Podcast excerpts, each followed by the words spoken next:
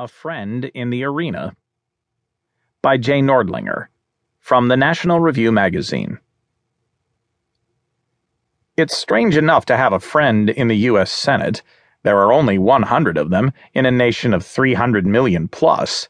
To have a friend running for president is even stranger.